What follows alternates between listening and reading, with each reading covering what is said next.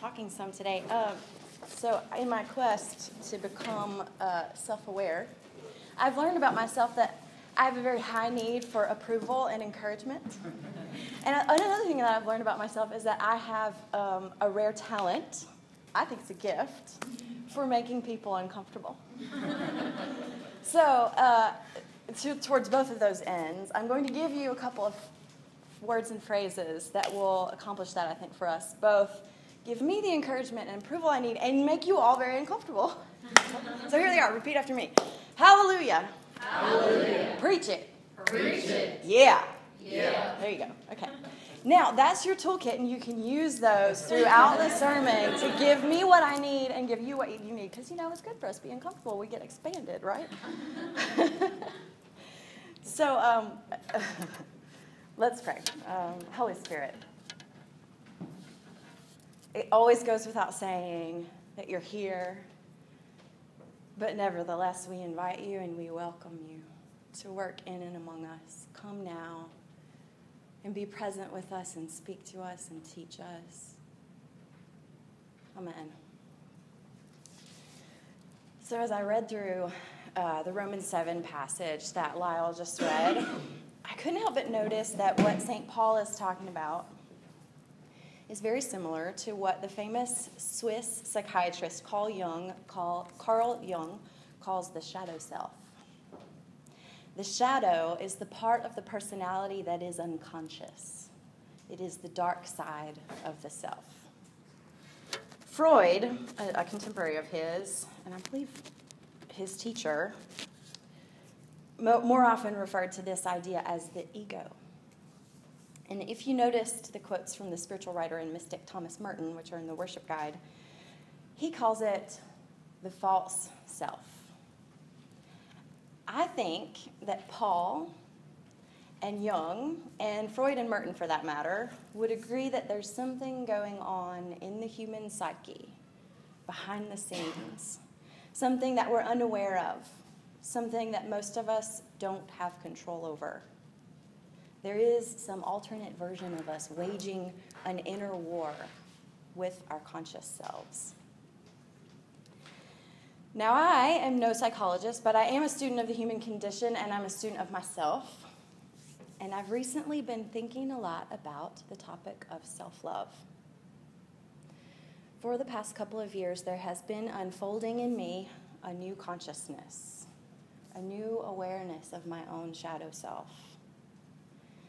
For one thing, I've been studying the Enneagram which I highly recommend. If you haven't studied the Enneagram, I recommend it. It is an excellent spiritual tool for exposing the shadow self and becoming self aware. And also, I began a meditation practice a couple of years ago. And believe me, if there is anything that will highlight your inner chatter, it's trying to be quiet.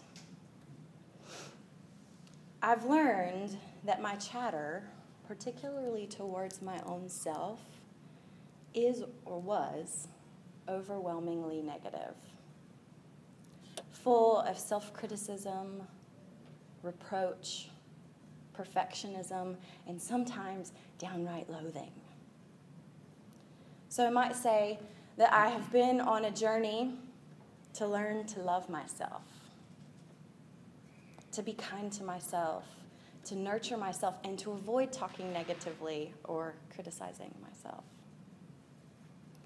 This has been often an uphill battle, fighting against years of ingrained thought and internal programming. So I resonate with that Romans 7 passage. St. Paul says, Who will rescue me from this body of death? Who will rescue me from my own inner narrative and my own dark side, my own judgment? Part of the journey of becoming aware of this negative inner dialogue has been to face down some of its sources in my life. Now, some of it was a result of learned behavior. We've all been exposed to shame based learning paradigms that have been popular for the last few centuries. Um, and some of it was because I was born a woman, which is to say that I was born the lesser sex, the second class gender the one who must please and gain the approval of men and whose self worth was sometimes entirely wrapped up in that. Now, obviously, I don't believe that anymore, but the feminine wound is a deep one. Some of this programming was told to me by the fundamentalist church. I was, according to that paradigm, a nasty product of original sin, and I was as filthy rags and in danger of hellfire and damnation if I did not repent, and I was so bad that God had to kill Jesus so that God didn't kill me. And being pure and holy meant punishment and self denial because I had to deny myself and take up my cross and follow him. And mostly what that meant was taking on more shame and guilt and more and so on and so forth. And it was messed up. All of that theology and societal messaging got into my head and it messed me up.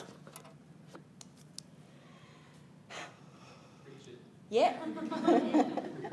my friend, I have a friend, Marty, who is a psychiatrist, and he's a good friend of mine, we often have discussions about various topics. And we were recently talking about spiritual trauma.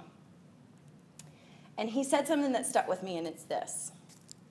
He said, If you are like every other human, you are projecting self condemnation onto those around you. It's normal And I heard that. And I was like, what does that even mean? And he said, deep down, we perfectionists can't help but blame self subtly for almost anything we perceive as wrong with our world. I'm not good enough, is our narrative. Because experiencing the pain of self blame is very uncomfortable, we tend to subconsciously place anger at self onto another viable target the church, father, mother, Trump, Hillary, so on and so forth. Not that there isn't real injustice to be angry about, but ultimately, maturity looks like complete acceptance of self and others. This is why recognition of evil is so helpful. It allows us to place our anger on the right target. And when he said that to me, I was like, dude, he is preaching and I'm going to steal it and I'm going to put in my sermon. use that. But really, I thought about it for a whole day, at least a whole day. Because I knew that I was really good at self blame and self condemnation. And on some level, I knew that other people do this too, but that idea, coming from a mental health professional, hit me in a new way. We're all prisoners inside our own minds. We are all slaves to our body of death. But my friend, who spends all day doing psychotherapy with people who are deeply hurting and deeply traumatized, is trying to get me to buy into this idea that basically all the problems I have with other people can be traced back to myself. This is a little hard to swallow, isn't it? And it kind of makes me want to do a whole nother round of self condemnation. It's all my fault, right? Well, Freud, that student of human psyche, he believed that projection is a defense mechanism that we humans use to avoid uncomfortable, repressed feelings. Whatever we dislike and repress within ourselves, we tend to see magnified around us. And we tend to notice it in great detail in others. And Jung, is well known for having said, everything that irritates us about others can lead us to an understanding of ourselves. So I pondered this. And I realized that while I could think of a few men, I could think of a few men who are, or at least seem to be, pretty self confident and good at self acceptance and not totally obsessed with self criticism. I could think of virtually no women who are like that. I even texted Aurelia, can you think of any women who are not completely obsessed with criticizing themselves all the livelong day? And she was like, I can think of three. Out of the hundreds of women she knows, she could think of three. I could think of zero.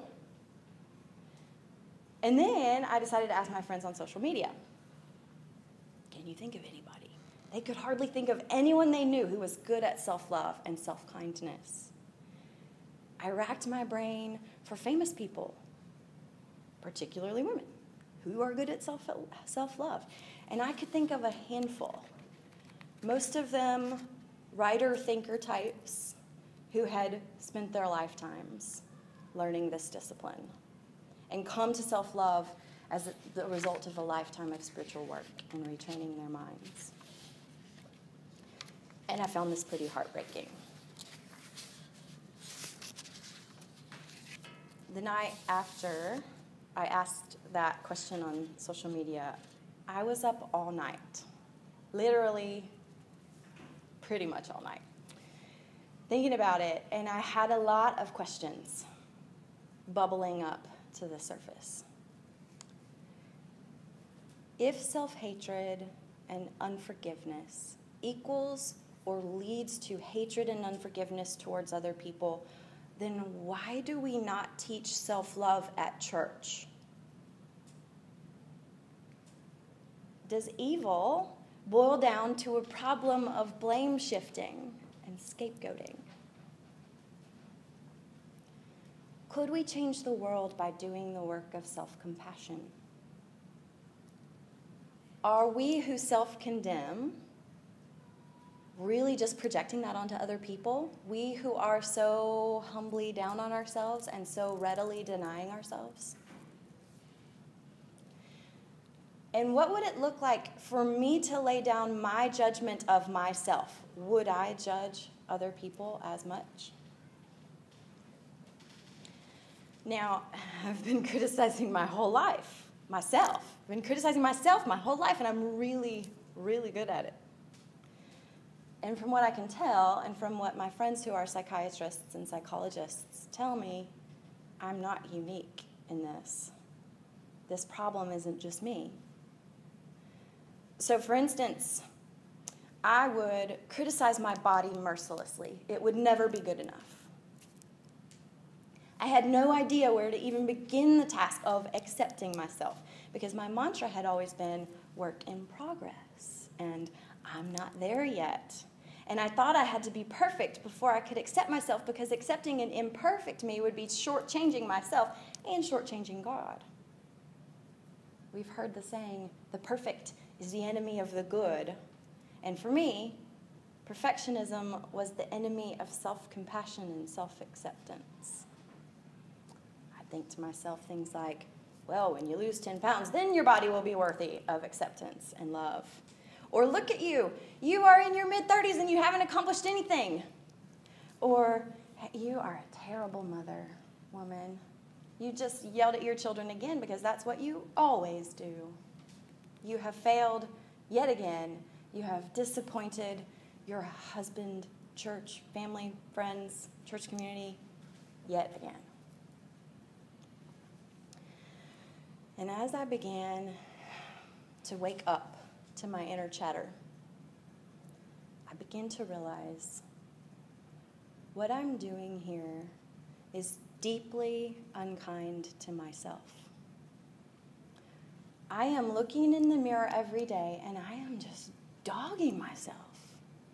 I am my worst friend. I have a best friend, and she would never in a million years say the mean things to me that I'm saying to myself on a daily basis. And if she did, I would fire her from her best friend job. so I resolved to fire myself from the job of self judgment. And it is not easy because she doesn't quit. But an interesting thing happened as I worked it.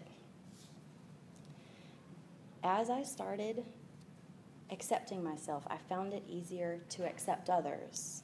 And as I stopped seeing myself in a critical light, I stopped seeing others in that light. As I was practicing kindness toward myself on a bunch of issues, I became better at kindness to others. And that's the thing about inner transformation it radiates outward. This does not mean that I became self indulgent. Self compassion is not self centeredness. Selfishness is not the same as self care. Self kindness is not arrogance or self inflation. True self love is self aware but kind in its corrections. It deals with the shadow self decisively, but with kindness and without condemnation. So, if you or I can't love and nurture the person who lives inside our bodies, how will we nurture the people who live outside of us? If our minds are a cesspool of self judgment, then what makes us think we'll be able to avoid judging others? And what would the world look like if we laid judgment down? What if we re- reread that deny thyself passage through a lens of love and started denying ourselves the habit of perfectionism? In a sermon entitled, Your True Self is Love, Richard Rohr says this The true self, where you and God are one, does not choose to love as much as it is love itself already. The true self does not teach us compassion as much as it is compassion. Loving from this core of your being is experienced as a river within you that flows of its own accord. From this more spacious and grounded place, one naturally connects, empathizes, forgives, and loves everything. We were made in love, for love, and unto love. So, part of what I believe that Christ is offering when he offers us peace and freedom is peace inside our own selves and freedom from our own judgment. Part of what salvation is, is letting go of our false self and discovering our true self. Yes, we pay attention to our areas of failing and we look for our blind spots and we do the work of transformation. And this is the work of the life of faith. It is the be transformed by the renewing of your mind. This is what spiritual formation is and what spiritual practice is. It's why we have spiritual practice at all, because our minds are wayward and we need constant reminding. And we have many ruts inside our minds that our thinking just blindly sinks down into and will blindly follow if we let it. And this is what St. Paul is telling us in the Romans 7 passage. For I do not do the good I want, but the evil I do not want is what I do. My true self is fighting against my false self. Who will rescue me from my false self? when we practice compassion and non judgment toward ourselves, we are simply living into our true identity. We are learning to see ourselves and others with more divine eyes.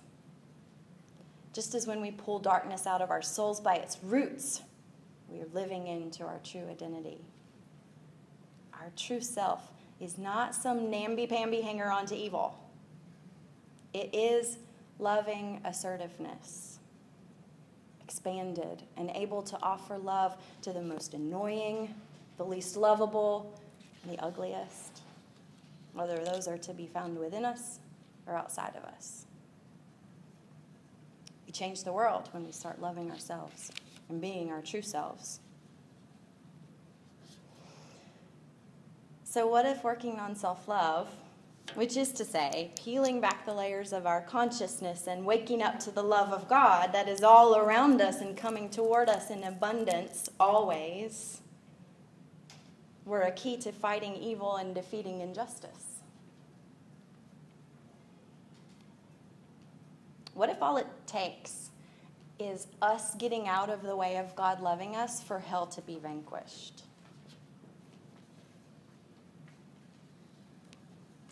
And this is why we have to train ourselves to a better way. We have a lot of tools. We have the help of Holy Spirit, who is so gracious and patient, and who waits for permission and who will walk with us and speak with us when we open ourselves to hear her voice. We have hopefully, and I think you have here, loving communities that reflect truth back to us. We have the example of Christ, who, while he did occasionally speak um, harsh words to groups in an effort to get them to wake up and become conscious, he never spoke condemnation of any kind to any individual. He spoke loving correction, yes, but condemnation, no. And right there, I think, is another rubric that we can use. If we can't imagine Christ saying it to us, we should not be saying it to ourselves. And my friends, if the Jesus you imagine in your mind would speak condemning or hateful words to you or to anyone, you are not seeing the real Jesus. And I encourage you to go back to the scriptures and read them through a lens of love.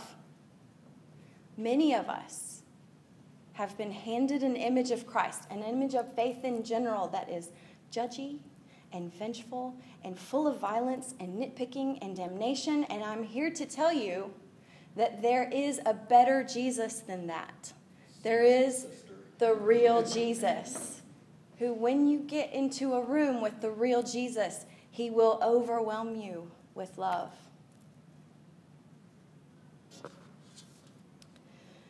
But I think there's another step on the journey to self love, which is perhaps unavoidable if we want to actually get there.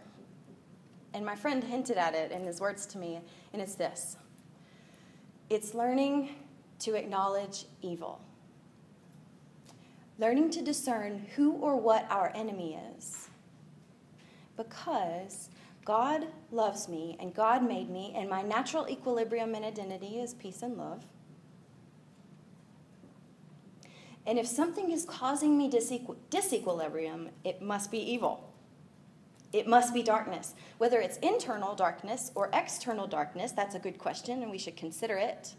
It must be darkness. I never wanted to admit this. I would rather go my whole life without ever thinking about evil. Evil forces, darkness, evil spirits. I don't want to think about it.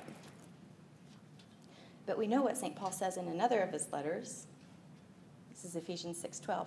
For our struggle is not against enemies of blood and flesh, but against the rulers, against the authorities, against the cosmic powers of this present darkness, against the spiritual forces of evil in the heavenly places. If evil doesn't exist, then the blame for all this darkness is squarely on us. If evil doesn't exist, then our self blame is righteous if evil doesn't exist, then it actually is all our fault, and our self condemnation and self reproach are right. But evil does exist.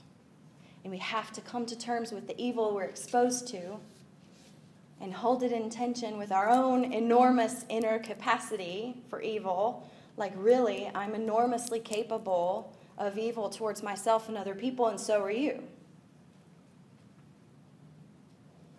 We have to name darkness so that we don't spend our whole lives thinking that the darkness we can't get rid of is us. This is self condemnation. If we never acknowledge that evil exists, we will get out we will get ourselves mixed up with it.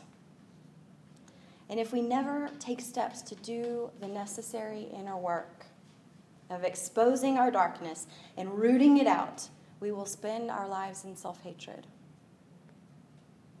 If we never admit that evil spiritual powers have the capacity to affect us and lie to us and hoodwink us into believing all sorts of bad ideas, we're never going to know how to protect ourselves. We must learn to distinguish ourselves from what Paul calls in Romans sin that dwells in me. So there's evil. But on the other hand, if we're made in the image of God, with love as our nature and grace as our gift and our right, if grace is the ocean we're all sinking in, you guys know that song, one of John Mark McMillan's great lines. If God's primary attitude toward us is love, And if God is offering us every spiritual tool with which to deal with evil, and indeed already dealt with it decisively in the work of Christ, if God is waking us up progressively to the darkness and light around us and within us and empowering us to take care of it and have authority over it because Jesus, this is Jesus' words whatever we bind on earth will be bound in heaven, and whatever we loose on earth will be loose in heaven. It's from Matthew 18. If we take hold of that stuff, of those promises, then suddenly self love becomes a viable option. Self love makes sense again, even though we must deal with evil. The love of the Creator so infuses us that we can't help but love ourselves and others.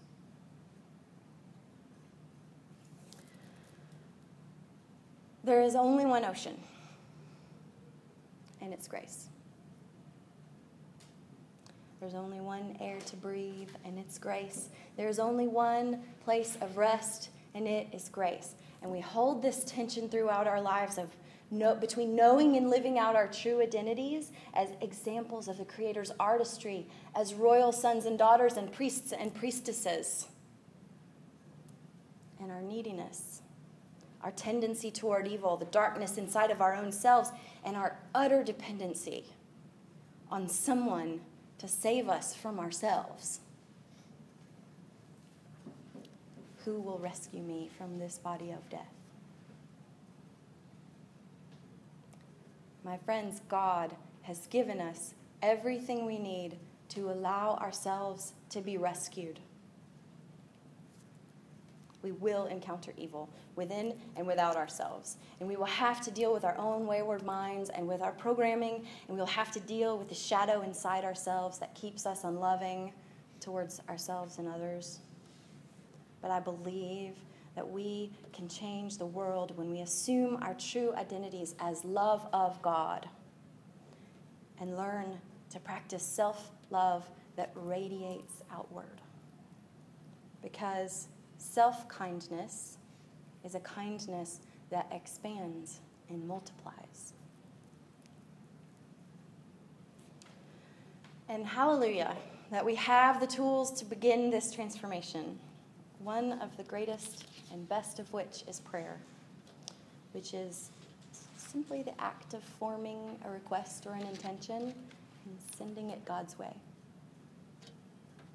So I invite you to pray this prayer with me. You'll find it there in your worship guide.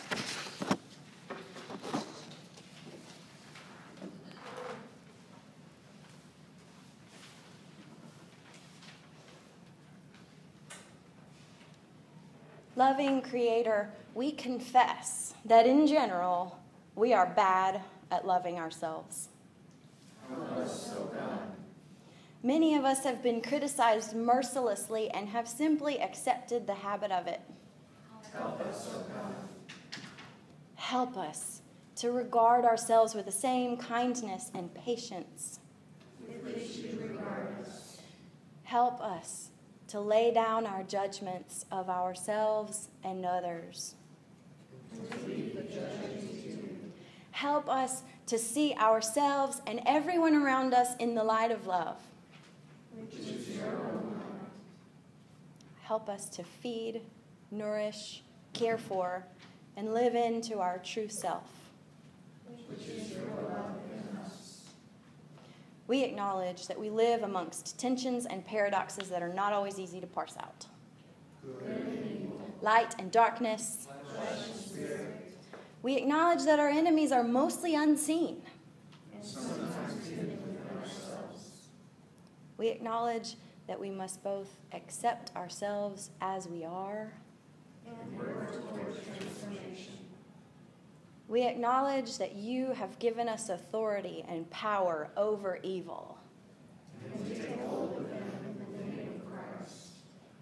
Hallelujah.